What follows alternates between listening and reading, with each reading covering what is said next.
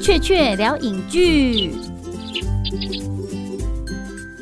二零二二年，欢迎回到雀雀聊影剧。亲爱的听友，谢谢你还在喽。这一年来呢，相信大家已经经历了一段很不容易的日子。那我跟大家一样，在某种程度上呢，电影跟戏剧的世界成为我们远离自己的人生、暂时喘一口气的地方。二零二二年，回到 Podcast 上，我们就来用第九十四届奥斯卡奖的影帝影后分析预测主题来开启这一回合。今天来和我们一起聊奥斯卡的来宾，是跟我一样，尤其是在分析影后奖项这件事情上特别有执念，或者是说，也是除了雀雀之外的第一把交椅。保温冰，嗨，冰冰，大家好，雀雀你好，好久不见啊！对啊，哎，我这也是我们今年第一次实体见面，是啊，是是吧？视频有遇到吗？没有，因为视频也很少，而且有一件事还是网络视频，就更少了。冰冰啊，先不说这一届的入围者啊，你人生目前最爱的奥斯卡影后是谁呢？应该是我人生的 number one 的偶像 m a d y Streep。我就叫你不要讲这一题了，这 这个人呢，你来讲。m a d y Streep 其实得过两次奥斯卡影后啦，那他的奥斯卡影后的纯金度最高的，当然是一九八二年的《苏菲亚的选择》。嗯，他在里面演一个波兰的，等于是犹太集中营的受害者啦。对，那他里面有双语演出，那当时那个演出呢，真的是震撼全球，然后横扫了所有的影评奖项。那时候的影评奖项还没有现在那么多。那时候只有四大影评奖而已，全部横扫，那所有的奖全拿。对，是他出生太早，要不然他如果再晚个十年二十年，可能大满贯就会是他。嗯之类的啊，就是这种程度。是啊，是啊，但是他后来演的那个铁娘子坚固柔情就比较铺张一点，对，因为他随着岁月的递进，他脸上的皱纹也越来越多，他稍微死一点点的力，你就会觉得他很用力。对对，他也是方法演技派的啦。是啊，但是我还想分享第二名跟第三名的。好啊，第二名，第二名我觉得是艾玛汤普逊啊，就是今年那个贝尔法斯特前妻叫艾玛汤普逊，她一九九二年的时候演的《此情可问天》，他那不。片是改编自佛斯特的小说，叫《霍华德庄园》。他在里面演一个周旋于各个阶层的一中产阶级的女子，她那个演技也是非常非常厉害，贯穿全场的样子，史诗等级的这个《唐都庄园》啊，但那样子的格局。那第三名是，你把哎，肯定是不能让他前期讲那么少就对了。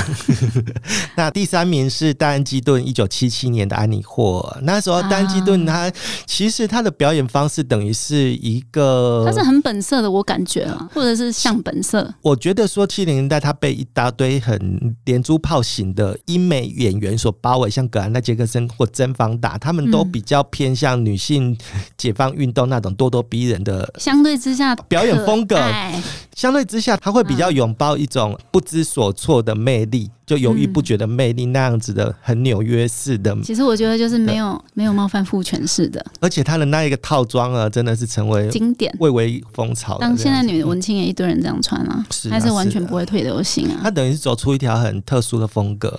对，大家听到这一段就可以知道，我们保温兵呢，从零岁到九十九岁，美的、丑的、老的、小的，他都可以评。最老的跟最小的奥斯卡影后，他都可以细细数来哦。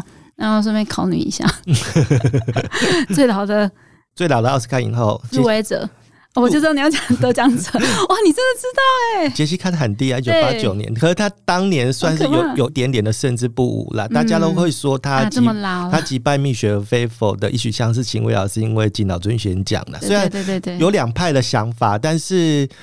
如果是我的话，我还是会颁给蜜雪菲佛啦。其实他是在钢琴上面唱歌滚爬那一段实在太经典了。就跟很多人会说，就是哎，那为什么龙哥不颁给他一下？就是好，你很老，或者是说你过世了这件事情，大家也都知道。你其实如果得奖也 OK，但只是说在比较的状况之下，会有一些别的声音出现。这样是啊，是啊，是啊。哎，好啦，那我们先帮大家简单介绍一下第九十四届奥斯卡金像奖的影后入围名单。我本来说我要跟你分。分配，结果其实我们两个也都没有先配好。其实今年的影后的走势非常非常的诡谲哈。其实从去年九月的前哨战开始，大家都会觉得克里斯汀·史都华真的是一毛当先。结果对他落马，我吓一跳。他演那个戴安娜王妃，他那时候真的是横扫了很多很多的影片。他这是一开始非常的大大家都觉得说啊，你会你会一定会得奖这样子。而且其实影评对他的这个评价算是很厉害，就觉得他真的是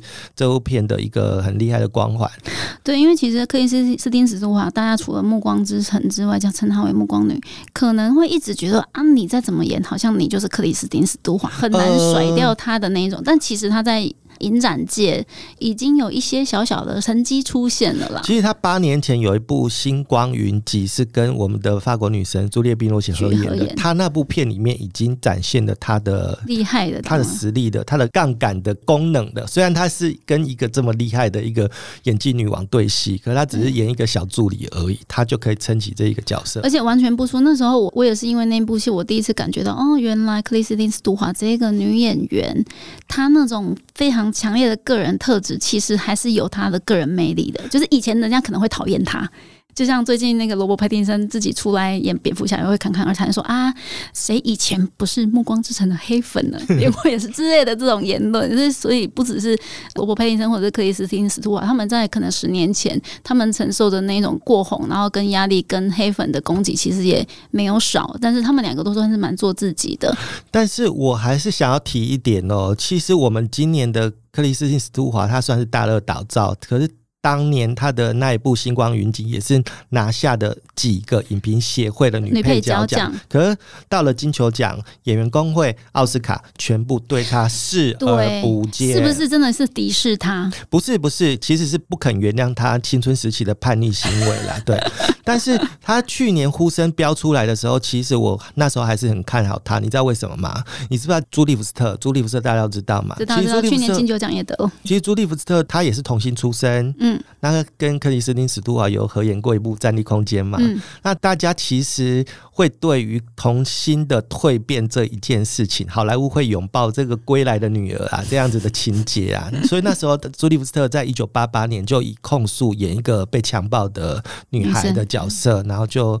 立刻所有的劲敌，包括雪格林维佛、格伦克，不是美丽史翠普，都是他的手下败将，都被干掉。对啊，是啊，是啊。那当时会觉得克里斯汀·史都华可能能够乘着这样的氛围，然后顺利的登上奥斯卡影后宝座，可是没有料到在金球奖的时候就被 尼可基曼。对，真的很神奇耶！尼可基曼其实他这一次在主演《成为里卡多之路》，他演的是一个真人真事的一个电视明星路西·鲍尔。鲍尔这个角色，他在里面其实是演他是电视明星，然后因为是黑白片时代的那种交界时期，然后他在里面演女丑角，其实我觉得很像我。我现在这样讲起来好像有点透露年纪，但是有点像是那个桃子以前在演安室爱美惠的那一种，他跟。谢祖武两个人搭配一搭一唱的那种，就是在台湾是这样的东西。就是他演的那个露西包在电视好像可以万人空巷，大家都会为了要看他们演电视剧，然后去看的那个角色。他台面上就是在电视里面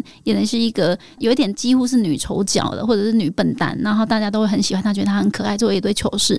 但是她在私底下其实又展现的非常彪悍女知识分子跟女强人的那种态度，所以她有一种戏里戏外，大家看她。都是这个人，对，当然我们会很明显的看出尼可基曼刻意要做出那一个反差，那露西鲍尔本人是不是这样子，或是他像不像露西鲍尔本人呢？这个东西都。当然可以讨论，但是我们针对尼可基曼这一个演员，我们从以前来回顾，像时时刻刻哦，时时刻刻演一个完完全全不像他的角色。对，那在更早以前，其实，在《爱的机密》那时候拿下第一座金球奖的时候，我们其实都可以感受到尼可基曼他是一个很会设计表情，而且设计很精巧的，很像小小的美工刀，好漂亮。就是对他真的是他五官真的很漂亮。以建筑模型来说的话，就是你的刀工真的超强。是是是，所以像。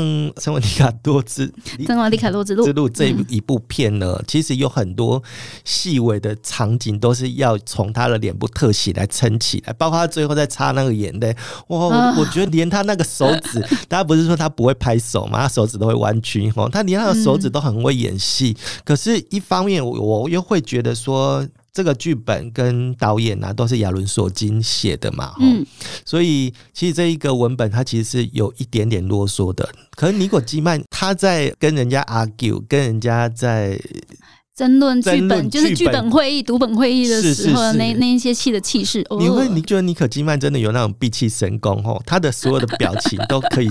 设计很漂亮，而且一气呵成都可以。所以要先顺便问一下，好了，所以你觉得他的得奖场是不是？因为我的感觉啦，他的得奖场确实是那种安静凝视型的。就是在至少在这部片里面，因为他在里面其实没有办法做很多大起大落的情绪表演，是是是，所以其实比较像是那种有点高处不胜寒。而且这部片它其实它的节奏比较琐碎，它有很多戏是透过剪接来片场生活啦。对对对，就是倒数跟顺序，然后混剪在一起，混剪在一起。对，他有时候还会有一些伪纪录片式的东西去采访以前跟他共事的人怎么看这个人，然后去帮他做注解，然后再做帮旁白加注，然后再演。出，然后因为他这个人，他又有历史画面，就是在电视的表演，然后再加上尼可基曼又仿历史的去拍了一些电视画面来混剪，然后再加上他们在那个本来的年代里面又去演他这个角色，所以他其实是相对非常复杂的。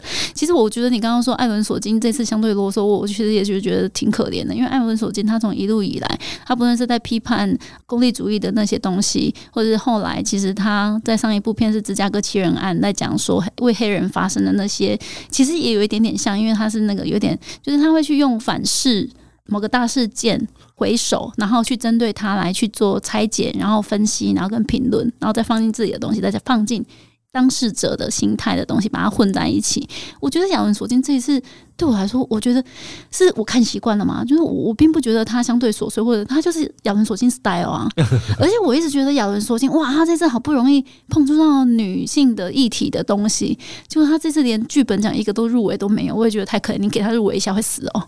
而且它里面其实有很多很厉害的对白哦，是不是？是啊，是啊。那为什么会这么？你你怎么看？就是自爱克亲人案可以入围，我想为什么这一次探讨女性，就是黑人可以入围，女性可以入围？所以我常常跟别人讲玩笑话，就是我女性比黑人没有人权。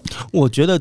主要还是这部片没有拍好啦。喂，它还是它还是一部没有拍好的电影。可是你说没有拍好，其实我并不觉得亚伦·索金一路以来的这个风格有哪一部是真正踩在潮流上面，因为它本来就有一点像是某个程度上是好莱坞的天花板的智库，就是它。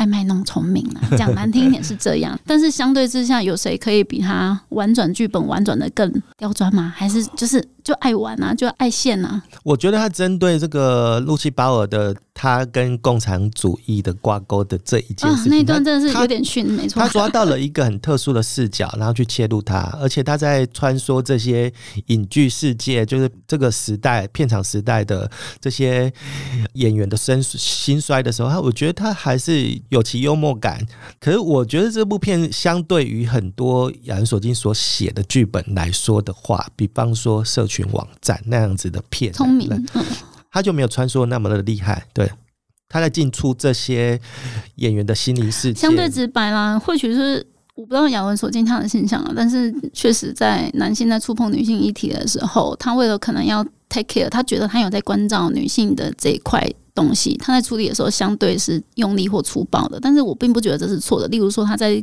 电影里面放了女编剧，然后跟露西鲍尔两两个人在争吵，然后在讲，到说：“哎，其实为什么我们女生跟女生，你明明知道我是里面最聪明的、最棒的，然后为什么你身为女性不推挺我的那种女性之间惺惺相惜，其实又有点说不上力的那种对话，其实对我来说确实是烧不到痒处，但是他确实提供了某种。”历史还原的现场，让大家意识到这件事情。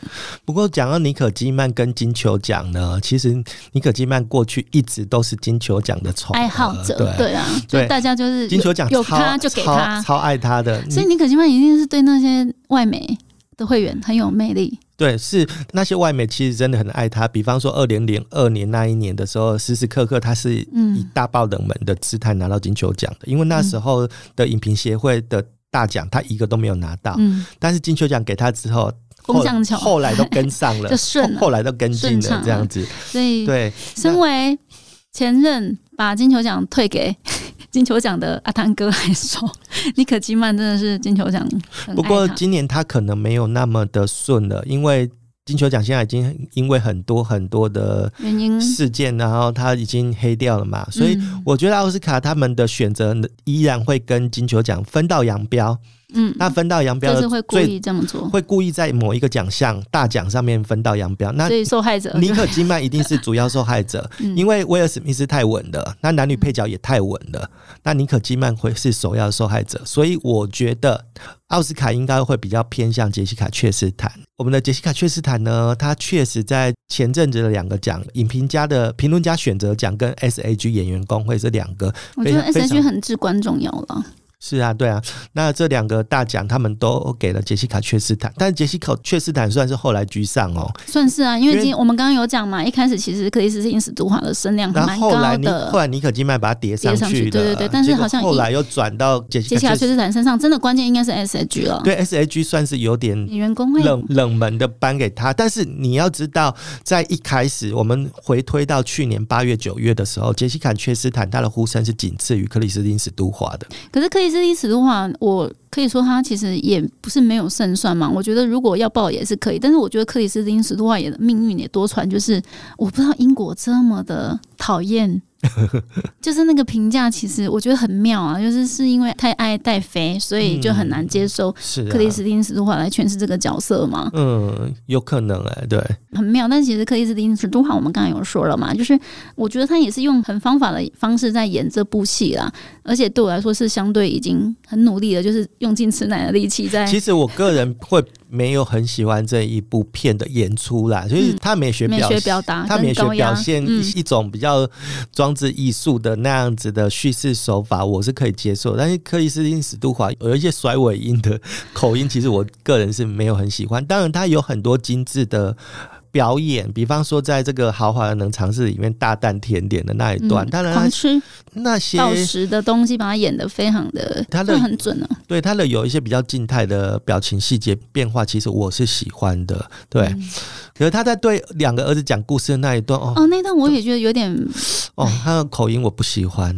嗯，我也觉得有点长，有点可惜啊。对啊。对，那我们讲回杰西卡·崔斯坦，为什么这一次在神圣电视台饰演一个也是？其实我觉得他跟尼可基曼真的是算是杠杠上了，因为也是一个真人真事，而且也是一个名人的历史人物，然后也是活在电视里面非常的红。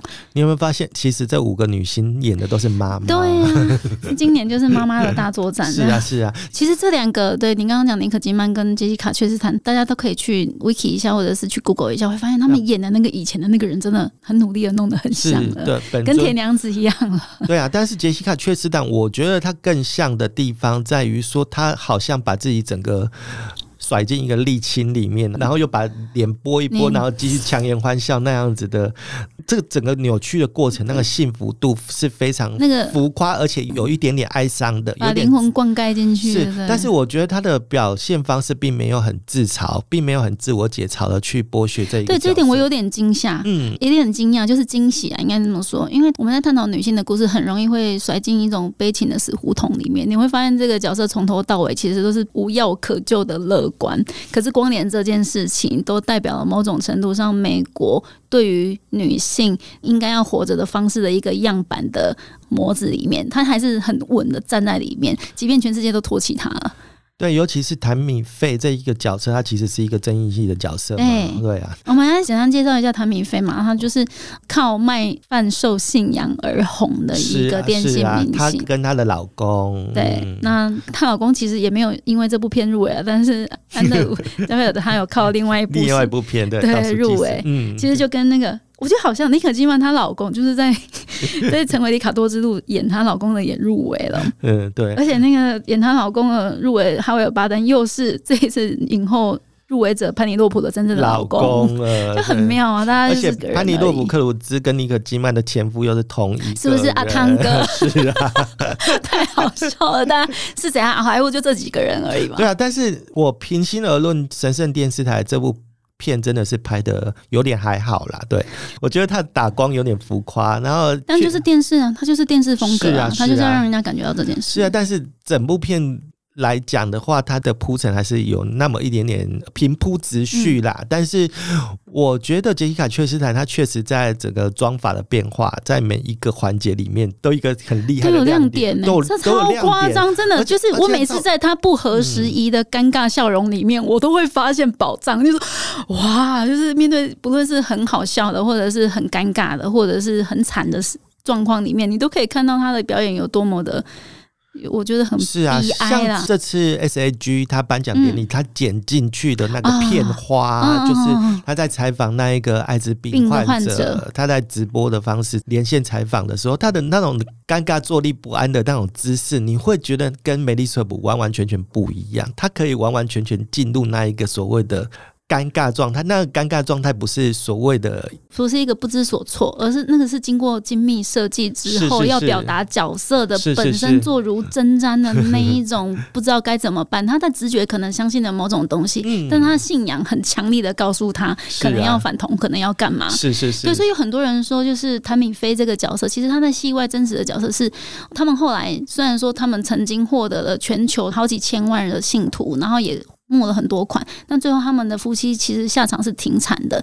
那也有一说啦，就是听说就是其实他们大可这辈子都衣食无缺的，可是因为就是谭米菲仿了这个你刚刚讲的关键性的。一个同志的牧师，乃至于他们激怒了某种信仰系统里面的高层，所以才不给他们留活路的。到最后，他们是很悲惨的下场。这个又有一个戏外的对照的一个弦外之音，就很妙。就是你在看这整部戏，就一如冰冰刚刚跟大家讲的，就是你看起来好像这部片就是一个平铺直叙讲一个传记的故事，但是如果你针对他的议题上面每一个东西每一个节点，你去再重新的进入，然后再去思考它，它好像都有一种。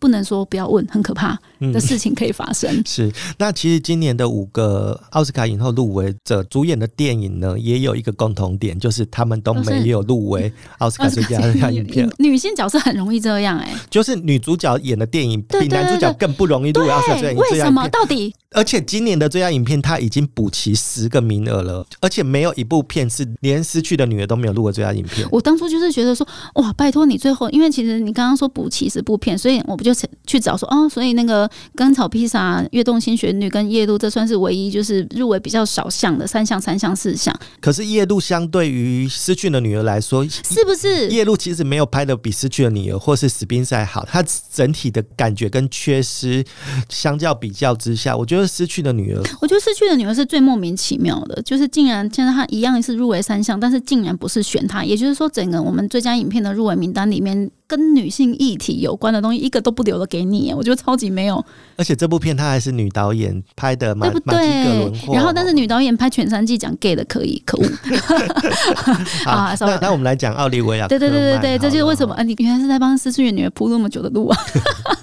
对，那奥利瓦克曼其实我是不希望他得奖的。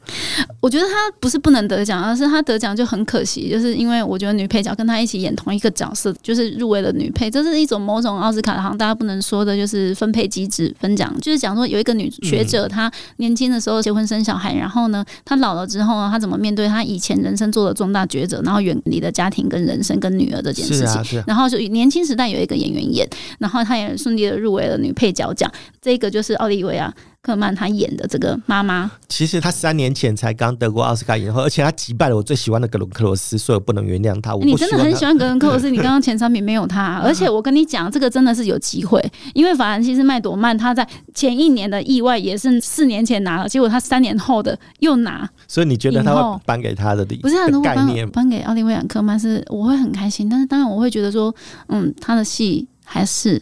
很严重的被分掉了，这是确实的啦。但是我并不觉得他演的部分有任何我觉得不好的地方。我觉得我对他这我演员的感觉有点像粘土，你知道吗？就你你说这个演员像粘土，对，你怎么去按他，他就会怎么样，长出怎么样子，怎么样有表情。那像争宠啊，或者说去年的父亲啊，他都有这样子的变形能力。可是相对来说，我觉得他的痛苦跟那种很无所不在的焦虑感。那那种很写实的焦虑，我觉得以我们当代来说，它的辨识度是相对于杰西卡·确实坦或是尼可吉曼来说，我觉得他其实会跟很多女演员比较重叠的戏路比较重复了啦。对，这种表演方式啦。对，对我来说，他就是一个优秀的演员啊。但是他有没有一个作者论？确实，可能也是因为你刚刚说曾宠，曾宠是一个作者风格太强烈的导演。其实他很善用，就是把演员用到。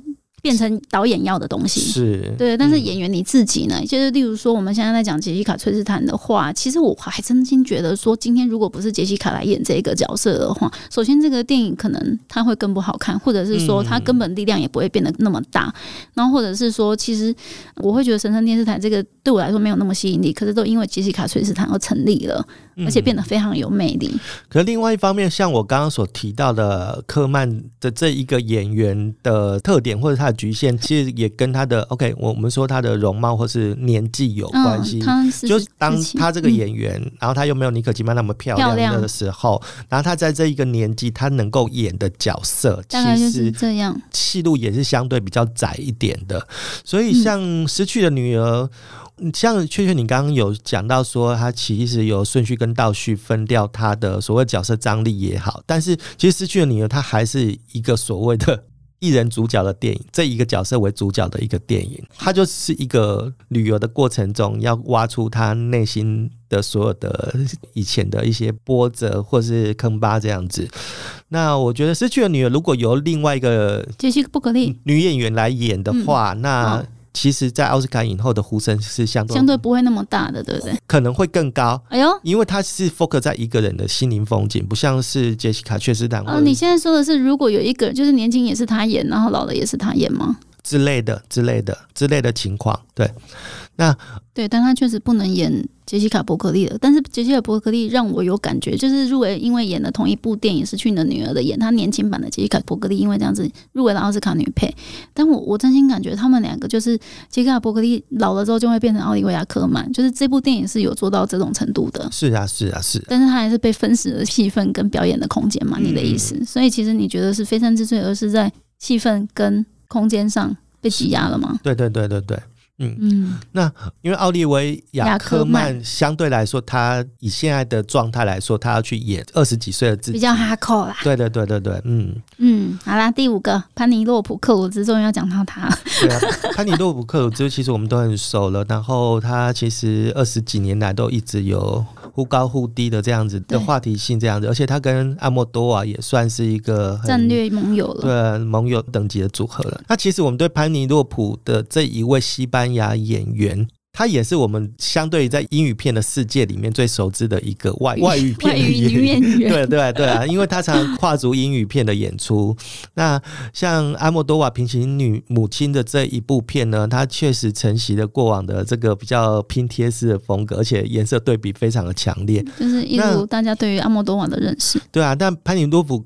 克鲁兹，我真的觉得说他，他不管是表演风格或是他的容貌，都能够支撑阿莫多瓦的美学线条。嗯，对，所以对我来说，他的得奖场会比较不像片花，就是他剪出来得奖场不会像其他四位那么的猛烈。因为而且我跟你讲，我觉得他除了声场之外，我我认为他没有得奖场哎，因为就是这时候也要提醒各位有如果有人在听的演员呐，就是当你在一个。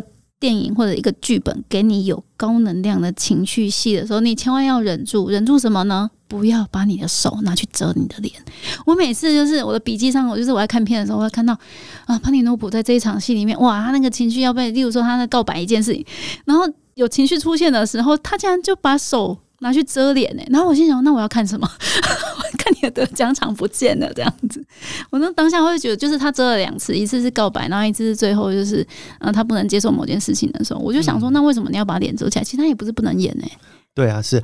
那其实我会觉得说，我们会必须要一点点耐心去感受他的一些表演以及场景上面的反差。比方说，他在咖啡厅遇到那个另外一个母亲的时候，然后他表面上好像。故作镇定，可是他其实他心里是波涛汹涌，因为其实他不知道某个不能说的秘密。是，然后他进了计程车之后，然后我们又看到另外一个反差。其实这是阿莫多瓦想要的东西，他想要的美学策略啦。对，所以说我觉得潘尼洛普他会比较融入阿莫多瓦他的这个比较必报式、剪贴式的这样子的，就是功能性的释范啊的表演示范，然后再加上另外一个，就是我觉得阿拉莫多啊他在《平行母亲》这一部戏，相对之下其实并没有他以前那个很洒狗血八点档的剧情，就是他那个东西是感情相对压抑的，嗯，就他可能是因为他想要讲一个更国族主义的东西，更社会控诉的事情，所以他就把有点。那个叫做婆婆妈妈小情小爱的东西，相对的那个成分，情绪成分好像有没有？是我们以前认识的阿莫多瓦，其实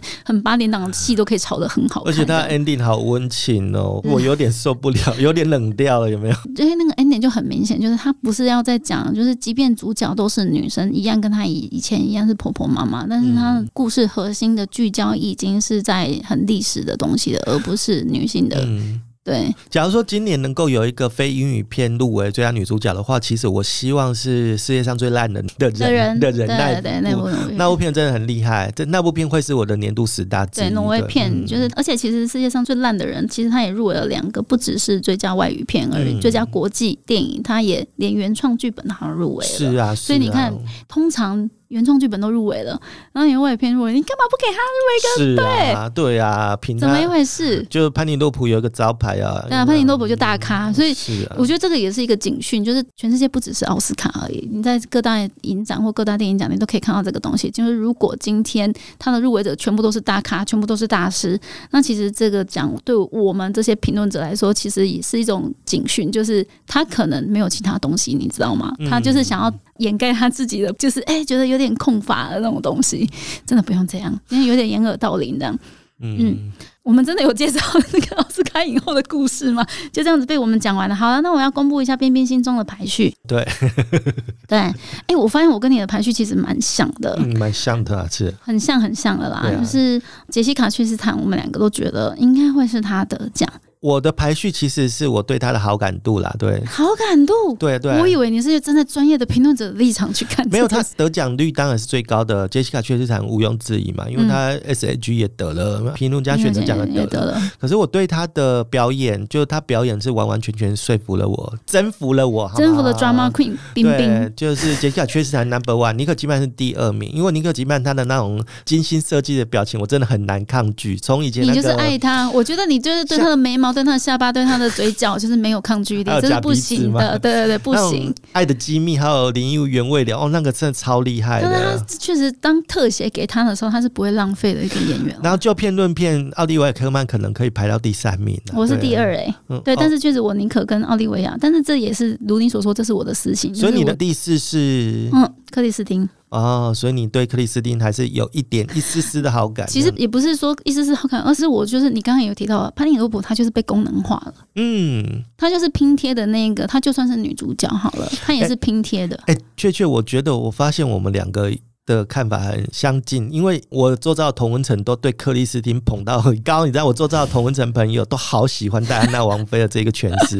但是如果以戴安娜王妃这近几年来被诠释的方式的话，我确实觉得克里斯汀不差，是不差。可我我只觉得他方法很用力。可是你把它排在第四个啊，不是吗？对对对对，但主要是因为我他一定是被我放在跟潘尼洛普比较的嘛。嗯，对啊，那比较之下，这我就会觉得说，嗯，那潘尼。洛普的戏份也好啦，而且潘尼洛普也好，老实说是没有突破的啦。他就是跟之前那个完美女人的演法，现在甚至是完美女人更好吧？因为完美女人那种 y o u s o n Naples 卡登迪那个，而且重点是有血有泪的那一种，不吝于把自己就是身为那种很复杂的一个位置的感情。像 泄洪一样的泄出来，我觉得大家对于潘尼洛普后来的期待也都会建构在这个东西上。对啊，完美女人她也是一个很厉害的群戏啊，当年砍成以后也是 全部都给他们。是啊，是啊，就是很厉害的那种众生相的女性的脸谱的服饰会，那她是真的很强。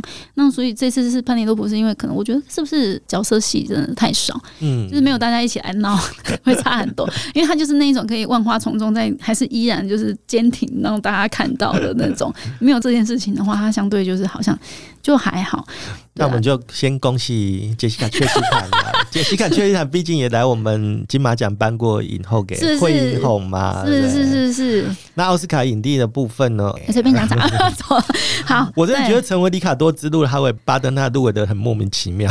就是说，我就就觉得完完全全没有亮点，就稳稳的而已啦。我甚至觉得其实。不只是男主角，就是男配角也给他，但是成为里卡多之路的女配角也没戏。那我就想说，哎，那所以是怎么一回事？就是其实男性的角色的故事，相对是不是在今年的奥斯卡奖季相对是弱的？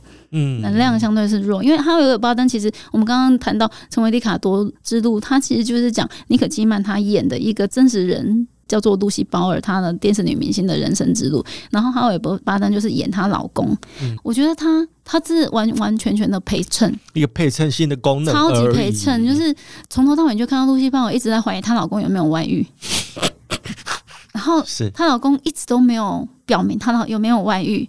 常常神龙见首不见尾的，就是有时出现，有时没出现。我觉得他应该是他应该十年来最莫名其妙的入围的一个的奥斯卡影帝入围者。嗯，对，就是这种程度哦。可是。我们也不能说今年的影帝入围的平均素质是弱的哦。你看康伯拜区的全三季跟那个王者理查，我觉得威尔史密斯的王者理查，我周遭有一些朋友可能会觉得他太过于亮了，太明亮了。可是对我来说，他还是有说服力的啦，还是一个催泪性格的角色。其实我对于王者理查整部片都没有意见。我对于威尔史密斯在里面怎么演，我都其实觉得没有意见啊，因为那是一个剧本的呈现啊。但其实我对这部电影的意见是很多哦，是不是？他对我来说就是我的冠军女儿。然后也就是说，当你在拍一部就是讲大小威廉斯这个世界历史网坛里面的奇迹的女性的球员的故事的时候呢，不好意思，你讲的是他爸爸的故事，就是这很荒谬，对我来说 超荒谬。就是好好的女性的故事的东西，也全是全都在男生身上，是怎么回事？真的很难过得去。但是其实威尔史密斯。是真的演的很好，就是啊，你很难找到他的缺点。他十几年前那一部《当幸福来敲门》，就是那一种父亲的形象，就是移植到王者理查身上。所以你会比较偏好康伯拜区吗？当然了，对啊，因为毕竟我觉得康伯拜区他的那种，我也很难抓得到他什么。特定的得奖场，而是他每个眼神，就是在那种很纠葛的面对社会期许下，里面他每一次的真情流露的慌张的那种眼神，对我来说，我都觉得哇哦，你可以这样演哦，因为那是很细腻的东西。就是你怎么样把深柜里面此地无银三百两的那种过激反应，不小心就就是不小心给人家看见这样子。其实我们都见识过曾康平过去拍了《The Piano》那样子，他在所谓雕琢自己的风格那样子。的厉害之处，可是我觉得相对于钢琴师，他这次在全三季里面，他其实是有把很多武器放下来。他那种清淡的东西让我有一点，你知道吗？其实，嗯，相对于我自己身为女性观众，我在等待。其实很多男生会拍女性电影，我都觉得都没有问题。但是呢，就有点如你所说，就是像亚伦索金他在碰触杰西鲍尔这个女性议题的时候，就是我觉得差别就在这里。就郑康平他在碰触男性或者是同志这个题材的时候，他那个武器。是放下，但是亚伦索金武器还是高举的，这就是差异。对，所以我觉得像《卷三季》这一部片，它其实是留白留的很漂亮的一部片，而且它没有在风格上面处理的太过于刁钻，太过于强调个人风，他没有让曾康平的招牌，他没有把它放的太亮这样子。所以我觉得这部片它其实。蛮多地方是让我惊艳，惊艳的原因是因为他把武器放下来的。对，因为当如果你是一个很厉害的创作者，通常你不用你以前惯有的伎俩的时候，就表示你真的很有诚意的想要去探索一个全新的世界。嗯，我认为任何一个创作者，乃至于世界知名的大导演，一旦他要做到这件事情，都是还蛮值得喝彩的。其实某个程度上，我也是因为让阿莫多瓦碰了平前猛禽之后，想说哇，原来你不只是会讲那个故事，你还会想要讲别的故事。通常大师只要愿意跨出他的同温层，那个他的舒服层，我都会觉得，嗯，那还是很值得一看。是啊，那其他 相对于康伯拜区跟威尔史密斯，其他三个入围者，他们的呼声就远远低过。对，真好像没有，就即便连丹佐华盛顿的马克白，嗯，还有那个安德鲁加菲尔的倒数时刻，其实他也是演那个舞台剧改编的。马克白也是知名的 IP 啊，谁用挺有名的爆是啊，是啊，今年真的是他们两个对决，但是威尔史密斯他的呼声还是高出。康伯败去不少，但是因为全三季，你看他现在男配角的呼声也落了。可是我觉得他可能会变成是就是真钢品。但是我觉得说，你真的会让一部入围四个演员奖的电影，在演员的部门全部空手而归吗？那康伯败去他有没有机会放手一搏呢？他会不会真的那么顺的，然后就把奖给了这个全雷达的威尔史密斯？我觉得还是可以期待一下。对，是还还是不一定会说死的，因为。